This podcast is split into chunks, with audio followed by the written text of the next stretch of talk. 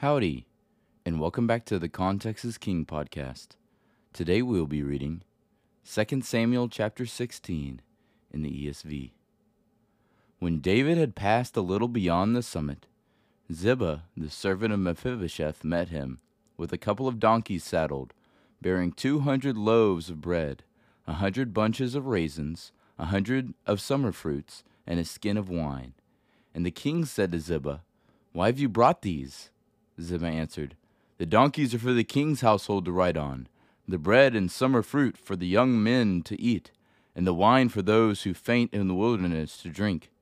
And the king said, And where is your master's son?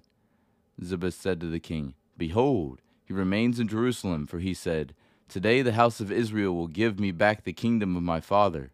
Then the king said to Ziba, Behold, all that belonged to Mephibosheth is now yours.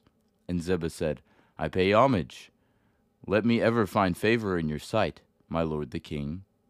When King David came to Bahurim, there came out a man of the family of the house of Saul, whose name was Shimei, the son of Gera.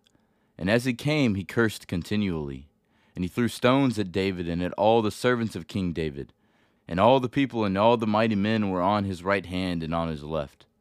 And Shimei said as he cursed, Get out, get out, you man of blood, and you worthless man.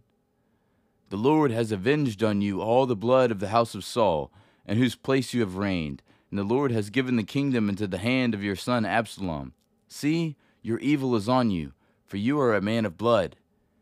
Then Abishai the son of Zeruiah said to the king, Why should this dead dog curse my lord the king? Let me go over and take off his head.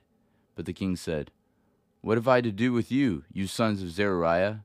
If he is cursing because the Lord has said to him, Curse David, who then shall say, Why have you done so?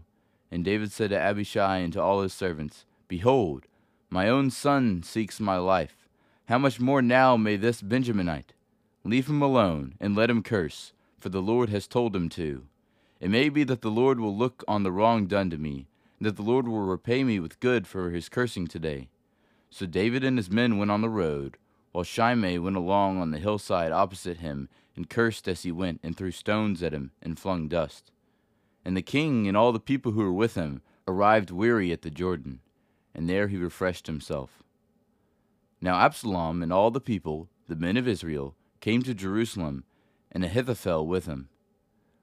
And when Hushai the Archite, David's friend, came to Absalom, Hushai said to Absalom, Long live the king!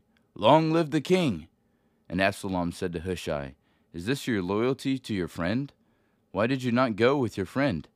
And Hushai said to Absalom, No, for whom the Lord and this people and all the men of Israel have chosen, his I will be, and with him I will remain. And again, whom should I serve? Should it not be his son? As I have served your father, so I will serve you. Then Absalom said to Ahithophel, Give your counsel. What shall we do? Ahithophel said to Absalom, Go in to your father's concubines, whom he has left to keep the house, and all Israel will hear that you have made yourself a stench to your father, and the hands of all who are with you will be strengthened. So they pitched a tent for Absalom on the roof.